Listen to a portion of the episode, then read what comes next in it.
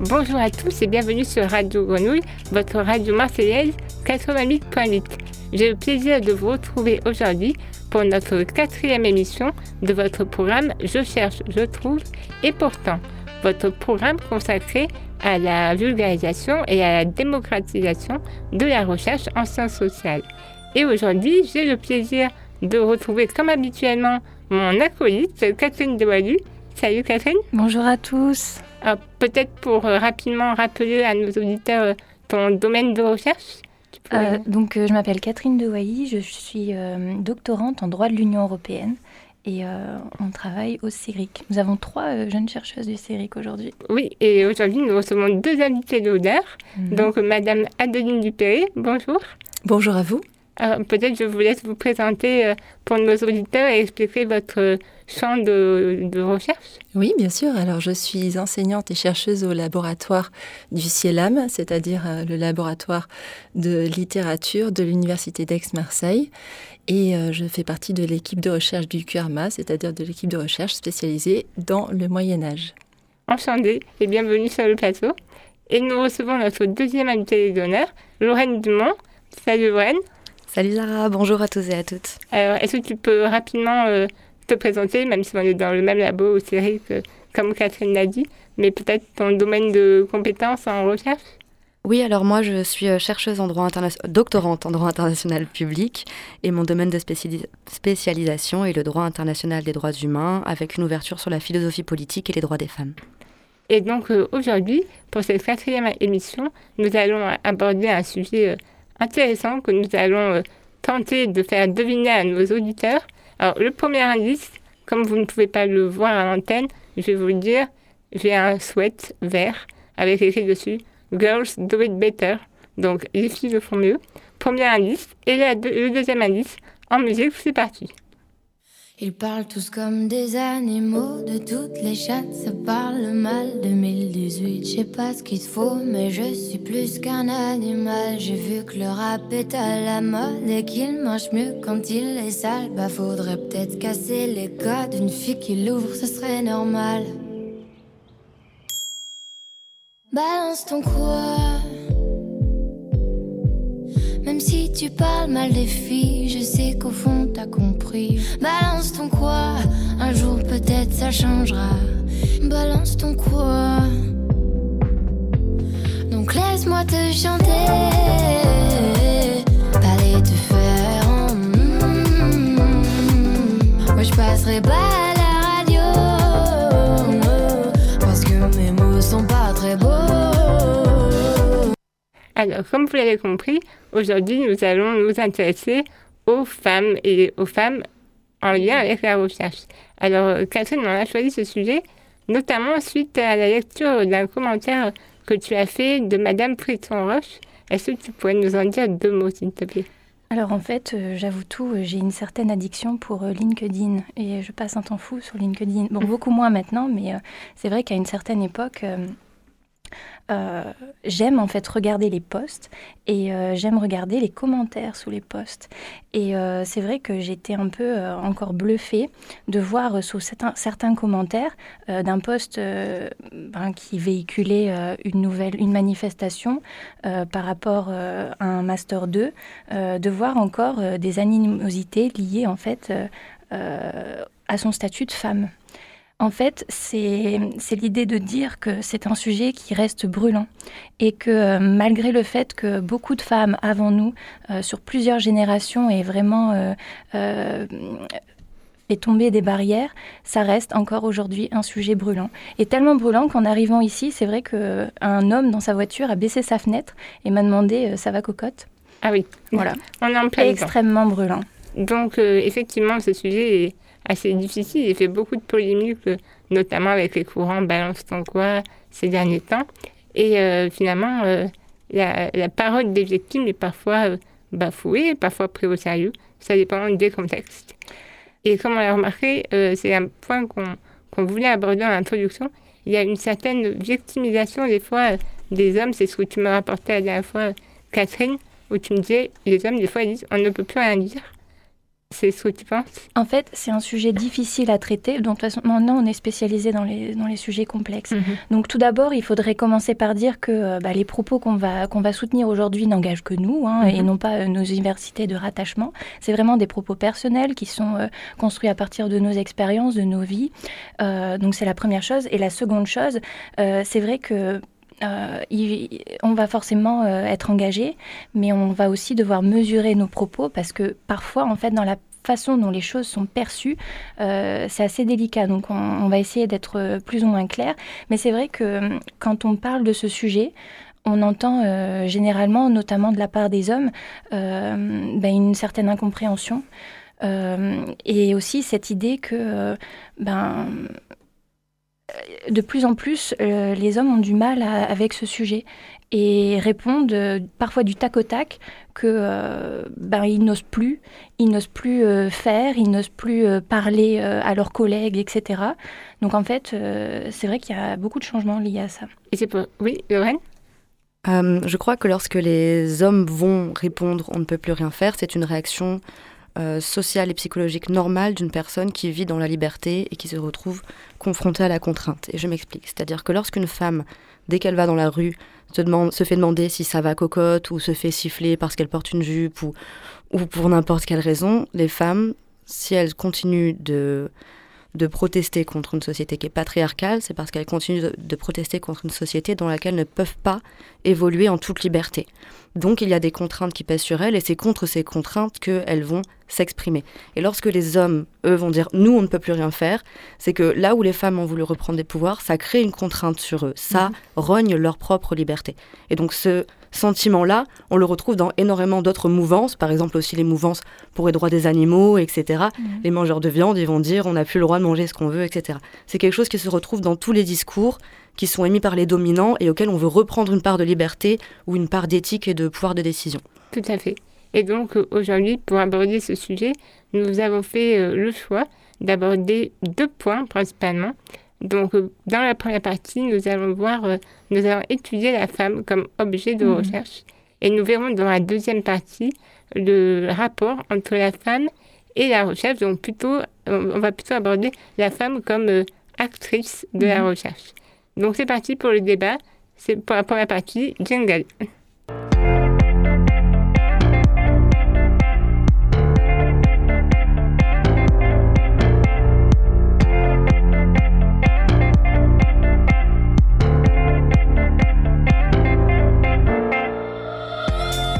Dans cette première partie, nous allons voir la femme comme objet de recherche.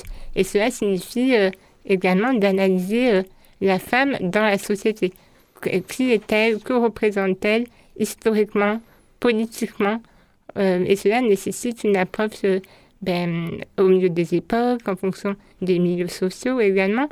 mais finalement, on peut faire le constat plus ou moins global que la femme est souvent quand même reliée à l'objet du désir et souvent, euh, le corps de la femme est souvent sexualisé finalement. Et beaucoup de femmes, notamment des actrices célèbres, des chanteuses célèbres, euh, mettent en avant ce lien euh, avec leur corps pour obtenir finalement de la célébrité, être connue. Et on peut par exemple mentionner une grande chanteuse actuelle, Ariana Grande, qui dit elle-même dans une chanson God is a woman, c'est-à-dire Dieu est une femme et elle-même joue avec son corps pour affirmer sa puissance et sa domination. On va tout de suite l'écouter.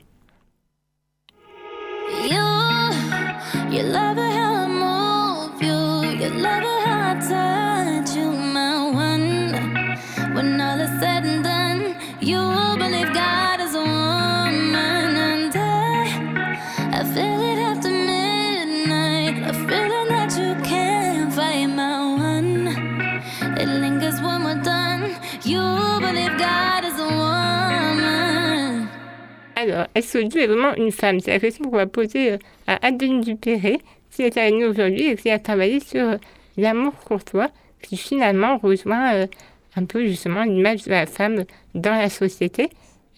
Madame Dupay, finalement, qu'est-ce que vous pouvez nous dire sur la femme de point de vue historique et politique? Alors, l'amour courtois, c'est une manifestation littéraire d'une nouvelle place prise par la femme dans la société du XIIe siècle. Donc, pendant très longtemps, effectivement, la femme avait un rôle, on va dire, plutôt plutôt effacé, en tout cas euh, dans, la vie publique et euh, dans la vie de cour. Et on sait qu'avec le raffinement des mœurs au XIIe siècle, avec des, transports, des, des transformations d'ordre économique notamment, eh bien, euh, les cours sont devenues beaucoup plus brillantes, euh, avec un raffinement des mœurs beaucoup, beaucoup, plus grand et une place accordée à la femme assez différente. Donc ça, ça a été d'abord dans les cours du Sud, où est né euh, ce qu'on appelle la fine amour, c'est-à-dire c'est cette nouvelle éthique dans laquelle un, un, homme, le plus souvent, mais ça pouvait être aussi une femme, hein, qui était une trobérite, qui est le pendant féminin des troubadours, qui écrit pour mériter l'amour de, de celui euh, ou de celle, la plupart du temps, qui est, l'élu de son cœur. Et euh, à l'origine, dans la fine amour, euh, c'est la dame, mais vraiment la dame au sens de la femme du Seigneur qui est courtisée. Et donc, forcément, elle est en position supérieure, en position hiérarchique supérieure dans la société mais aussi symboliquement parce qu'elle devient euh, finalement une espèce de suppléant du Seigneur, c'est-à-dire qu'elle devient Seigneur à la place du Seigneur, elle devient véritablement la dame de euh, cette personne qui va, euh, de ce poète qui va écrire pour elle.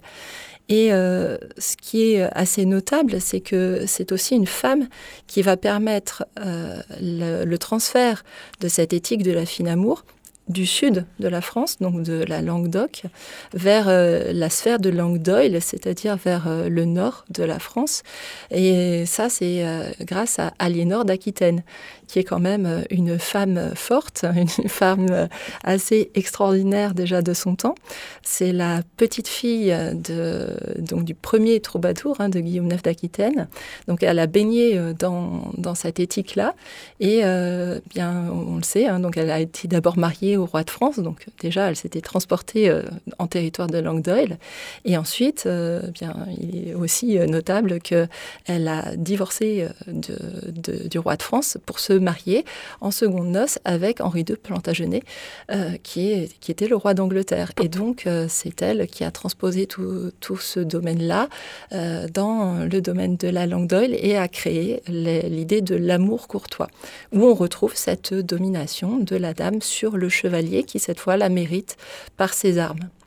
Donc finalement, pour que nos auditeurs comprennent bien, le divorce à cette époque, euh, c'était pas quelque chose de monnaie courante euh, par rapport à aujourd'hui. Ah non, non, c'était tout à fait euh, exceptionnel.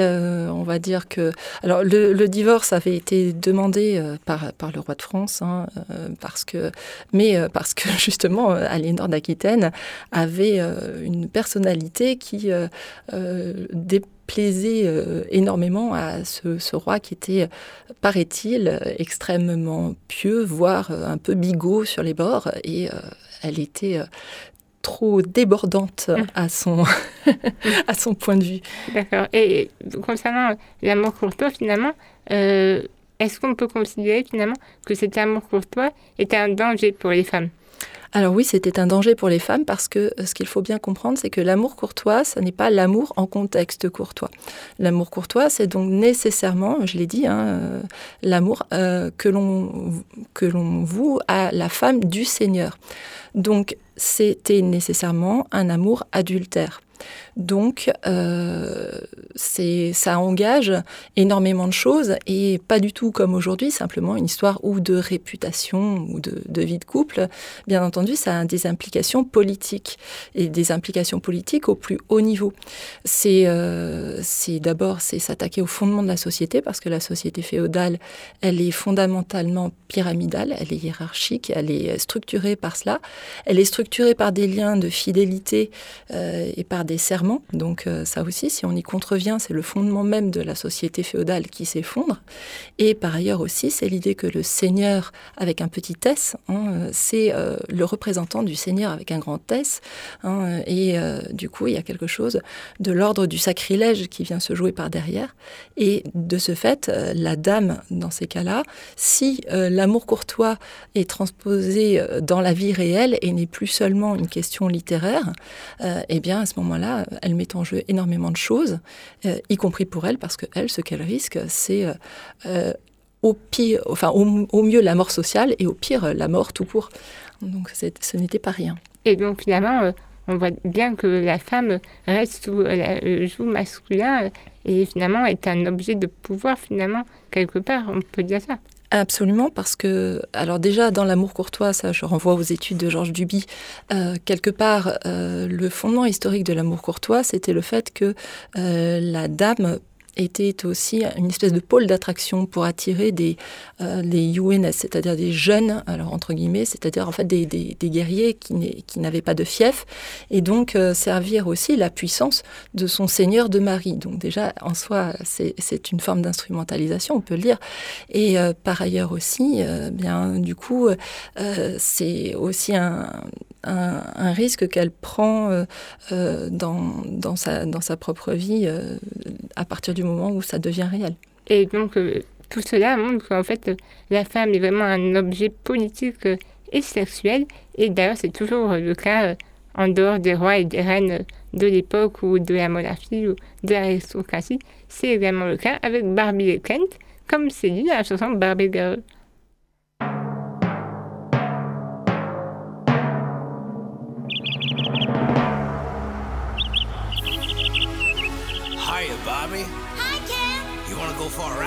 Jump in. I'm a Barbie girl in the Barbie world. Life in plastic, it's fantastic. You can brush my hair, undress me everywhere. Imagination, life is your creation. Come on, Barbie, let's go party.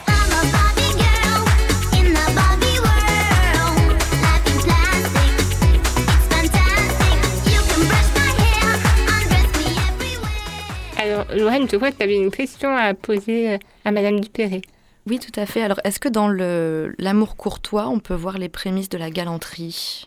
Alors, moi, je soutiens que oui. Hein. Euh, euh, donc, il y a déjà de nombreux chercheurs hein, qui parlent d'un long Moyen Âge, donc un long Moyen Âge qui irait bien au-delà de, de, la Renaissance. Et pour ma part, oui, moi je pense que absolument la galanterie est une héritière directe de l'amour courtois. Et, toi, Lorraine, du point de vue euh, juridique, comme c'est mon sujet de recherche, euh, qu'est-ce que tu peux noter peut-être sur l'évolution historique de la femme dans le monde, de la femme dans nos sociétés européennes? Alors, sur l'évolution au niveau des droits des femmes, l'évolution au niveau juridique, bon, il y a énormément de choses qui ont été faites au XXe siècle, hein, c'est entendu, euh, le droit de vote, mm-hmm. le droit d'ouvrir un compte en banque, qui euh, en France date de 1965, je mm. crois, euh, le droit de travailler sans l'accord de son mari, etc. L'interdiction du viol conjugal, qui date des années 90. Donc, je rappelle des dates comme ça globales, qui permettent de se rendre compte aussi à quel point tout ceci est très récent. Et euh, aujourd'hui encore, nous avons énormément de, difficultés à ce que les, femmes soient complètement protégées dans la société. Et le problème de l'égalité homme-femme n'est plus aussi évident que ce qu'il l'était au XXe siècle, puisque sur le papier, les droits ont été proclamés. Mhm. Sur le papier, nous sommes tous égaux.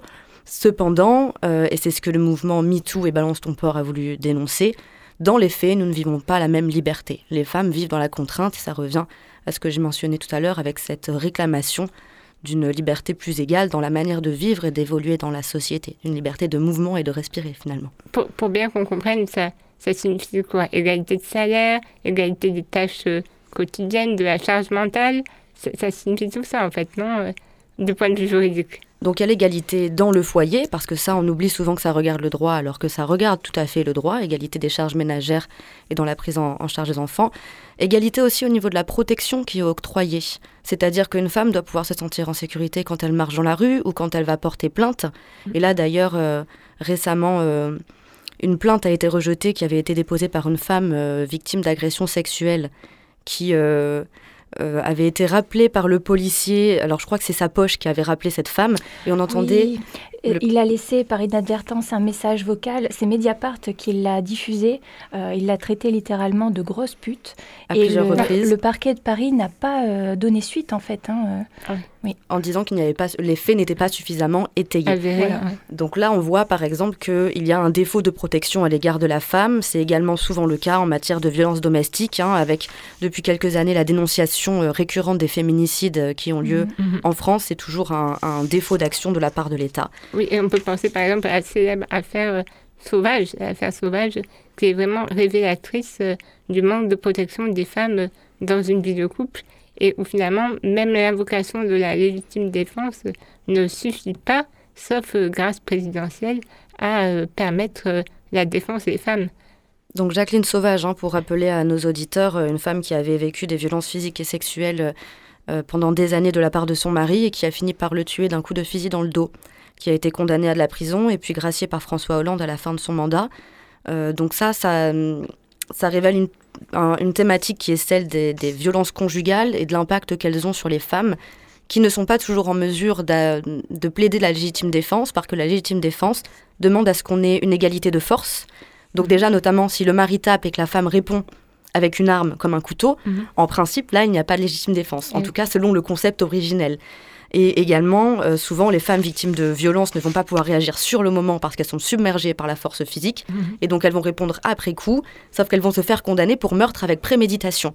Et donc, elles vont avoir des peines de prison bien plus fortes que les hommes qui tuent leur compagne euh, sous un coup de colère, momentané. Et contre ça, et, je laisse la parole ensuite à Catherine, contre ça, la, la jurisprudence canadienne a notamment élaboré le concept de légitime défense différée, mhm. qui permet de prendre en compte l'état de détresse mentale dans laquelle est en permanence la personne sujette à des violences domestiques et donc d'avoir un rapport plus égalitaire dans la prise en compte lors du procès mhm. de l'acte commis euh, par la femme qui se serait défendue contre, contre son partenaire violent. Et on pourrait tout à fait euh, transposer ce modèle canadien au modèle juridique français. Et ce ne serait que justice et égalité de le faire. Tout à fait. Catherine, tu voulais réagir? Ben, C'est vrai que sur la question des violences conjugales, euh, c'est vraiment un, matière à un travail de recherche.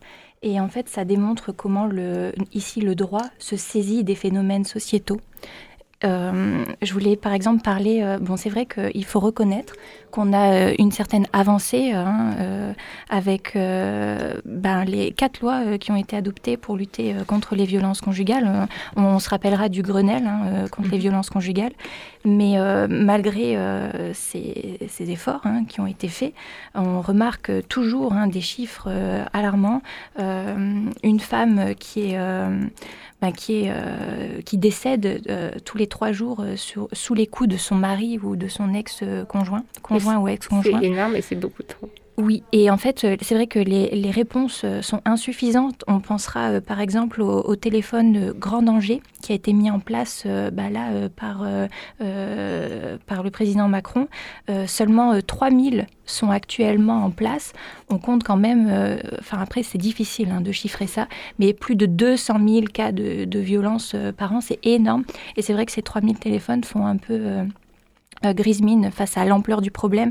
Autre, autre, autre réponse insuffisante, c'est le, les, bracelets rapprochement. Mhm. Donc c'est vrai que dans l'idée, c'est formidable, mais euh, on en compte très peu. Euh, j'ai lu dans, dans, des rapports qu'apparemment, il y en aurait seulement 500 en ce moment. Donc enfin voilà, c'est vraiment, il y a, y a une question d'effectivité à, se poser sur, ce, sur cette question. Et l'effectivité, c'est finalement toujours le grand débat en droit. Les textes sont là, mais l'effectivité n'est pas toujours là, malgré les, alarmes, les alarmes, pardon, des chercheurs et malgré toutes les, toutes les publications qui peuvent être faites euh, là-dessus. Et donc finalement, après avoir abordé euh, la femme comme objet de recherche, nous allons euh, changer de perspective pour maintenant aborder la femme comme actrice de la recherche. C'est parti, jingle de transition.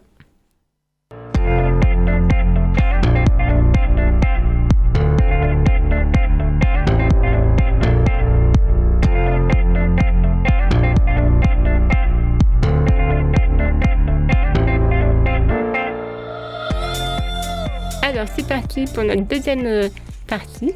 Donc l'image de la femme, enfin la femme actrice de la recherche. Euh, Catherine, je vois que tu voulais réagir. Oui, pour, pour rappeler un peu la première femme docteur en droit. Oui. donc elle est d'origine, elle est d'origine roumaine. c'est Madame Bill Chetsu, je ne sais pas si je le dis bien. Mhm. Et donc elle a soutenu sa thèse en juin 1890 et elle portait sur la, la condition légale de la mère en droit romain et en droit français. Donc, euh, bon, voilà, c'est quand même... Donc, c'est un sujet qui ne date pas d'aujourd'hui. Mm, mm.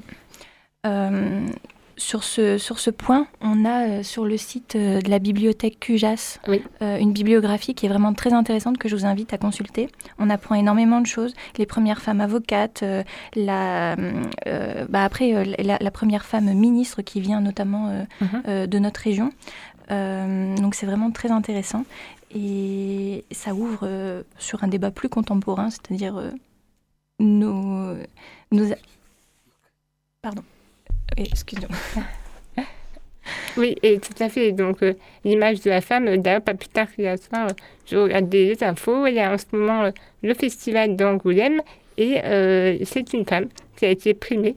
La quatrième femme en, je crois, 50 ou 55 ans de festival. Donc, ça reste peu. Et cette euh, dame qui a été primée euh, faisait remarquer que même dans le monde de la BD, c'est un milieu quand même très machiste où les femmes sont souvent représentées euh, comme objets aussi sexuels, malheureusement. Et même dans la musique, on retrouve cette idée-là, notamment avec les paroles du groupe The Police dans Don't Stand So Close to Me.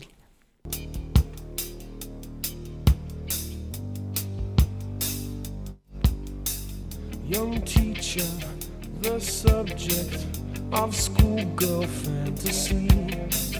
She wants him so badly, knows what she wants to be.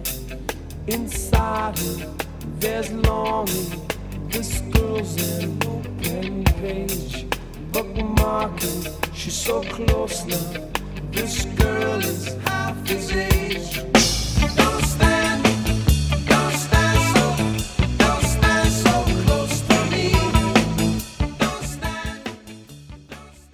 Et donc finalement, euh, les paroles de cette chanson sont assez euh, révélatrices de euh, la femme et de l'illusion que la société peut-être s'en fait.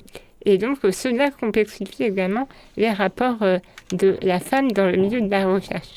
Alors finalement, quel, quel lien on peut établir entre la femme actrice du milieu de la recherche? Alors tout d'abord, comme tu as dit, Catherine, ça ne date pas d'hier. Il y a eu des chercheuses très célèbres dans le domaine de la recherche, notamment, euh, on peut penser à Marie Curie, que tout le monde connaît euh, vraiment. Mais comme tu me disais quand on préparait l'émission, finalement, Marie Curie, euh, elle n'était pas toute seule. Elle était avec son mari. Et c'est par son mari et son couple qu'elle a été aussi médiatisée. En fait, c'est ça, c'est un milieu qui a longtemps été un milieu d'hommes. Et les premières femmes sont arrivées tardivement. Et euh, par exemple, si on parle de Marie Curie, c'est vrai qu'elle est systématiquement associée à son mari. Et finalement, c'est peut-être dommage aussi. Mais finalement, dans la recherche, il y a aussi une volonté d'ouvrir de plus en plus euh, aux femmes, finalement. Et c'est ce que vous me disiez, Madame Dupéré, euh, qu'en fait, de l'être notamment, il y a de plus cette volonté d'ouvrir aux femmes des postes à responsabilité notamment. Ah, tout à fait. D'abord, euh, elle s'y présente. Je pense qu'il y a ça aussi. Hein. Euh, s'il y, avait euh, quelque chose de l'ordre de ben, peut-être de l'auto-inhibition hein, qui, mhm. jouait, ça très certainement. et il y a aussi tout un changement quand même. Hein. quelque chose de très patriarcal qui pesait un peu comme une chape, même dans les relations entre professeurs et mhm. étudiantes, tend à franchement disparaître. il peut y avoir de temps en temps des, accès de réactions machistes euh, voilà, qui peuvent revenir un petit peu par la bande comme ça, sans, prévenir. Mais dans l'ensemble, je dois avouer que moi, en, tout cas dans, dans l'univers professionnel qui est le mien, je ne ressens pas euh, cette, ce machisme qui a été longtemps de mise, il faut le dire. Et par contre, est-ce que vous avez, enfin, est-ce que vous constatez dans votre milieu professionnel des difficultés euh, de concilier finalement vie de couple, vie de parents et euh, carrière professionnelle, notamment dans la recherche, qui est un monde euh, peut-être un peu particulier où c'est un temps long et pas un temps court. Oui, alors ça c'est... en fait, c'est la conjugaison de, du métier de chercheur avec quelque chose qui est encore de mise hein, dans, dans, la société en règle générale, c'est que, alors, qu'on en soit responsable en partie euh, nous-mêmes, les femmes, ou, que ce soit euh, euh, le, patriarcat qui veut ça, je ne sais pas. Mais c'est vrai que très souvent, nous sommes voilà, en charge de beaucoup de choses. Peut-être que nous ne voulons pas lâcher, peut-être qu'on continue à, nous, à nous, les, nous le faire porter. Mais de fait, voilà, on est celle qui pense à ce qu'il faut faire à manger. On est celle qui prioritairement va s'occuper des enfants, qui va les faire travailler, vers lesquels ils se tournent, etc. Donc en fait, on, on est euh, très souvent interrompu dans notre travail. Or, la recherche a pour particularité de ne pas pouvoir être euh, trop morcelé. On a besoin de grandes plages de temps pour réfléchir parce que c'est, ce sont des raisonnements complexes. Euh, quand on écrit euh, euh, ne serait-ce qu'un article, il faut imaginer que c'est la construction d'un raisonnement neuf parce que c'est le, problème, principe de la recherche. Hein. On n'est pas là pour ressortir quelque chose qui a déjà été fait, donc il faut être novateur et il faut construire un raisonnement sur au minimum une quinzaine de pages. Je parle même pas du coup de quand on construit un ouvrage où là, c'est euh, plusieurs centaines de pages. Donc c'est tout un raisonnement qu'il faut reprendre à chaque fois depuis le début, se réimmerger dans, dans son propre raisonnement, où on en était, continuer, etc. On a besoin de, de temps de latence où l'idée mûrit, etc. Donc on a besoin de beaucoup de temps avec un espace de cerveau disponible. Et la charge mentale, ça n'est pas du tout euh, euh, un mythe, c'est vrai. Mm. Et donc ça, ça nous occupe complètement l'esprit et ça morcelle notre temps. Et donc on, a beaucoup de mal à rentrer dans le temps long de la recherche. Ça, je pense que c'est vrai. Et, donc, finalement, c'est particulièrement difficile de concilier le métier de chercheur et vie de famille. Et c'est peut-être pour cela aussi qu'il y a de plus en plus euh, dans les jeunes générations de chercheuses, euh, des, des, jeunes femmes, des jeunes, euh, des futures peut-être mamans, qui se demandent si c'est vraiment une bonne idée de construire une famille, de fonder une famille, et qui peut-être attendent parfois trop longtemps pour le faire aussi, parce qu'il y a la carrière, il y a la volonté de réussir. Euh, vous, Catherine Lorraine, dans votre milieu professionnel, nous aussi, vous en pensez quoi? On est victime du machisme? Est-ce que au niveau des, des jurys de soutenance, la parité est là? Qu'est-ce que vous en pensez? Euh, moi, pour ma part, je trouve que ben, on est quand même, euh, pour ma part, je trouve qu'on est quand même ben, épargné par ce fléau. Euh, cependant, il faut euh, ben, un peu euh, lever les yeux au-delà de notre laboratoire et, de, et, voir un peu ce qui se passe au niveau national, etc. moi, je vois souvent sur les réseaux sociaux des doctorantes se plaindre ben, des relations compliquées qu'elles ont avec leur directeur de recherche, ou pareil pour des étudiantes, donc c'est un fait qui existe. Et même si les choses ont beaucoup évolué, enfin, des choses demeurent. Euh, il y a aussi, euh, on parlait de, des, règles qui ont été édictées euh, dans la composition des jurys de soutenance. C'est vrai que ces règles ont été mises en place pour répondre à un problème, ce problème qu'on connaît bien, celui de l'entre-soi. pour dépasser ça, on arrive à avoir une obligation de au moins une femme qui serait présente dans un jury de soutenance. Enfin, c'est vraiment que il y a des problèmes derrière qui sont euh, assez importants. Bon, euh, Donc finalement, c'est quand même très difficile de, concilier le métier de maman, entre guillemets, si on peut considérer que maman est un métier, et le métier de chercheur. Et d'ailleurs, Morane l'a très bien dit dans une chanson, et on l'écoute tout de suite.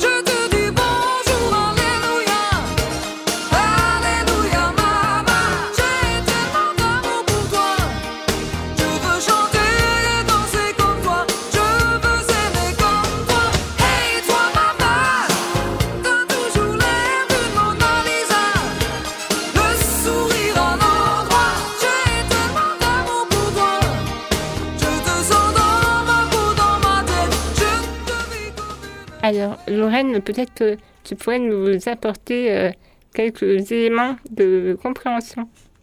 Alors sur les femmes comme actrices de la recherche, il y a euh, selon moi deux éléments à souligner qui suivent les deux premières vagues du féminisme. Pour rappeler très rapidement les vagues du féminisme, on a d'abord la vague égalité qui réclame les mêmes droits pour tous, la vague différence qui réclame la prise en compte des différences des femmes, notamment par exemple au niveau de la violence qu'elles subissent ou, euh, ou par exemple de leurs capacités sexuelles et reproductives.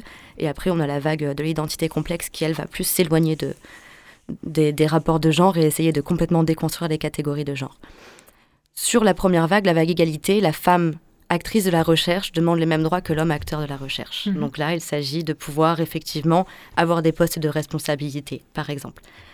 Dans un second temps, la femme actrice de la recherche, c'est plutôt aussi la vague différente, c'est la question de savoir est-ce que la femme dans la recherche devrait avoir un point de vue qui représente un point de vue féminin et est-ce qu'il existe un tel point de vue mhm. ou pas? Et ça, c'est quelque chose qui se trouve énormément euh, dans la philosophie politique, moi que j'ai quand même beaucoup étudié dans le cadre de ma thèse, avec la question de savoir ce qu'est une société juste. Mhm. Et ce qui a été dénoncé notamment par Carol Gilligan, c'est le fait, par exemple, que les philosophes ont élaboré une conception de la société qui répond à un point de vue masculin, notamment en s'attachant, en s'attachant surtout à, la sphère publique et à mhm. ce qui se passe, par exemple, dans la rue, et en se désintéressant de ce qui se passe dans l'affaire sphère privée, sphère des femmes, le foyer, la sphère familiale, mhm. où là, toutes les responsabilités morales, en fait, ont été reléguées à la femme au sein du foyer, notamment mhm. dans le fait d'éduquer les enfants, de résoudre les conflits, mhm. d'opérer la réconciliation familiale et prise en charge des personnes euh, vulnérables de la famille.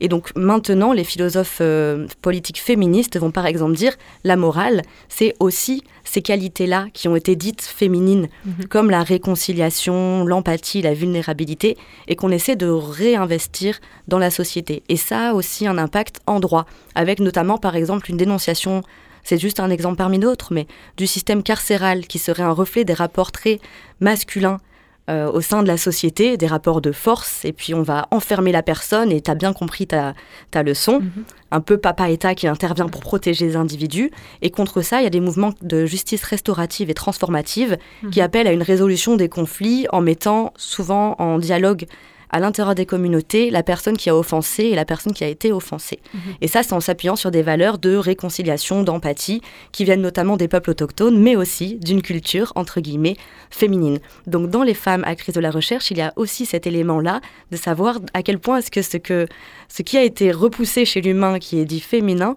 pourrait permettre d'avancer davantage dans la recherche Et est-ce qu'une femme, en tant que chercheuse pour réussir, doit rentrer dans un rôle neutre et donc masculin mhm. Ou est-ce qu'elle peut réussir tout en restant aussi féminine, Et, finalement, euh, notre conception, donc finalement même du, droit pénal, comme tu viens de, de l'indiquer, euh, est euh, masculine, parce qu'elle pourrait être beaucoup plus féminine, comme tu as dit, avec de l'empathie, une tentative de réincarcération, alors je tiens juste à mettre une distance par rapport à ça. Elle est le, système carcéral correspond à des valeurs culturellement assimilées au masculin. Mhm. Parce que bien entendu, on n'est pas là pour dire que parce qu'une femme a un utérus, elle va être empathique, et parce qu'un homme n'en a pas, il va vouloir euh, euh, être agressif. Ce n'est pas ce que nous disons. C'est ce que la culture a associé au masculin ou au féminin mhm. qui permet de déconstruire une société comme étant plutôt patriarcale et masculine mhm. ou féministe et, euh, et féminine. Oui, et d'ailleurs, euh, cette, euh, cette conception, euh, elle pose un problème dans les couples où la femme a un rôle dominant. Notamment, on peut penser à Margaret Thatcher ou encore à Anne Elisabeth. Il y a eu plusieurs films, plusieurs séries qui ont fait part de leur vie et de leur couple. Et finalement, on voit très bien dans ces, ces films et ces séries que leur façon de dominer euh, la sphère publique pose un problème par rapport au positionnement de leur mari, qui finalement se sentent toujours euh, euh, au second plan et jamais au premier. Et finalement, ils sont en manque de reconnaissance. Et récemment, pour parler d'une femme beaucoup plus de, notre temps, Marlène Chapin témoignait elle-même en disant que son mari s'occupait beaucoup de ses enfants mais que ça avait fait l'objet au sein du couple d'une certaine difficulté. Donc, euh, ça... oui, Catherine? Bah, C'est vrai que bah, du coup, elle est intervenue là-dessus, mais on, ça viendrait jamais à l'idée de demander à un homme politique euh, qui s'occupe des enfants. Mais par contre, elle, elle a, euh, bon, sans, sans aucune, hein, mais c'est vrai qu'elle, elle a à répondre de ces questions. Et c'est ce qu'on disait au début, c'est vrai que dans la gestion du pouvoir, lorsque c'est une femme qui, qui arrive à des fonctions hautes, on va lui poser des questions différentes liées à son statut. Et le, comment les enfants sont élevés, les gardes, etc., font partie de ces questions. Oui, tout à fait. Et puis même de manière beaucoup plus générale, les femmes, mais c'est le cas pour les hommes également, il y a des normes sociales qui sont euh, exécutées et euh, la façon de s'habiller, de se tenir, de se maquiller, tout ça fait partie d'un ensemble de normes sociales qui impactent euh, la perception d'une femme dans la société. Et euh, d'ailleurs, c'est très bien dit euh, dans la chanson Bloodline de Robin Finkel.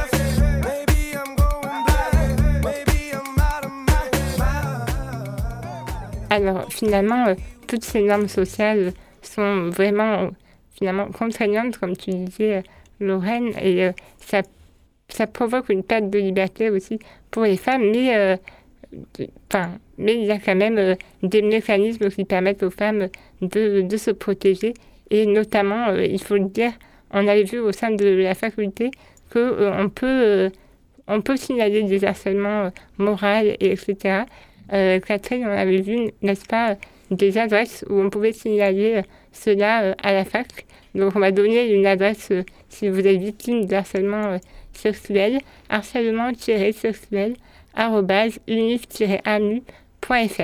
Donc n'hésitez pas à faire un signalement si vous êtes dans cette situation. Et donc pour finir sur cette, cette émission, et j'espère que cela vous aura apporté des, éléments de réponse. Euh, nous allons euh, écouter la réaction de Pierre dans la chanson Balance ton quoi, qui est assez révélatrice euh, que les efforts faits par les femmes sont parfois vains. Pardon, moi je reviens juste sur un point qui n'est pas forcément hyper limpide. C'est juste que quand une fille dit non, j'ai l'impression quand même que souvent ça sous-entend que c'est. C'est non. Non. D'accord. Ah ouais. Ah, faut bien. Euh, c'est pas si simple, faut bien choper le truc. Hein. Moi, ce que j'ai compris, euh, en fait, euh, c'est que je te coupe. Ouais, je te coupe. C'est juste parce que y a un deuxième point, c'est que quand une fille dort, on ne sait pas, du coup, si on peut, si on peut pas. Et du coup, je me dis, peut-être que dans le doute, on peut tenter. Non, la laisser dormir. si elle dort, tu la laisses dormir. Eh oui. Eh ben oui, ok, mhm. d'accord. Et pas penser qu'on peut imposer notre désir, vous aviez dit. Ouais, très bien, Tobias. Après, c'est pas la peine de crier, mais c'est super. Pas la peine de crier, parce que comme on est tous là, on entend très bien. Oui, des, petites remarques toujours. Une Quoi Un problème non, Si tu fais toujours des petites remarques, voilà. Tu ferais mieux d'essayer de comprendre les femmes, tu vas de les écouter. Ah, ah, moi, j'écoute pas les femmes, moi, j'écoute pas les femmes. On voit tous que t'as aucune sensibilité depuis l'heure. excuse-moi. calmez-vous, je pense que ce que vous essayez... Oh, oh, oh tais-toi. Ta gueule. Pourquoi Elle intervient au milieu du... tout hystérique, là. C'est fou de faire ça. C'est désagréable. on parlait du désir. C'est con, pourquoi on s'embrouille comme ça? C'est elle qui nous coupe, là, coupeuse. Donc finalement, on voit très bien par, euh, par là que malgré euh, les alertes des femmes, euh, eh bien, le machisme persiste. Mais heureusement, on est là et on défend les valeurs du féminisme. Et d'ailleurs, il y a certains hommes comme Grand Corps Malade qui rendent hommage aux femmes. Et on va tout de suite l'écouter.